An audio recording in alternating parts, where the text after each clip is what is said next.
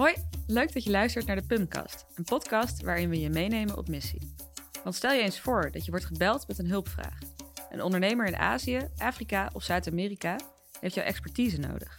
Je mag je spullen pakken, want je gaat voor 14 dagen op missie. Momenteel is het even lastig voor te stellen, maar normaal stuurt PUM jaarlijks 1400 experts op project naar ontwikkelingslanden.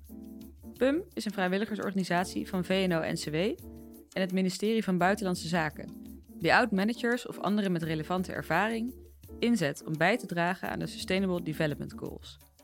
In missies gaan ze aan de slag met ondernemers en MKB om een strategische slag te staan voor hun bedrijf.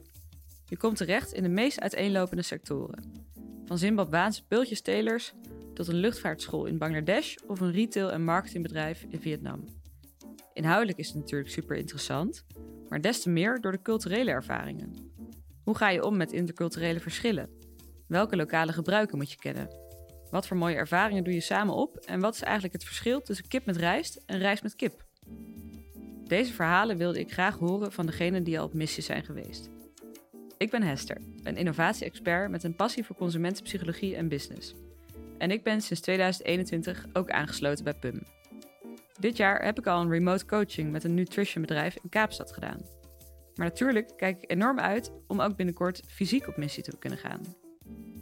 Om alvast weg te dromen bij de avonturen die dit gaat brengen, spreek ik met enkele experts over een missie die zij hebben uitgevoerd.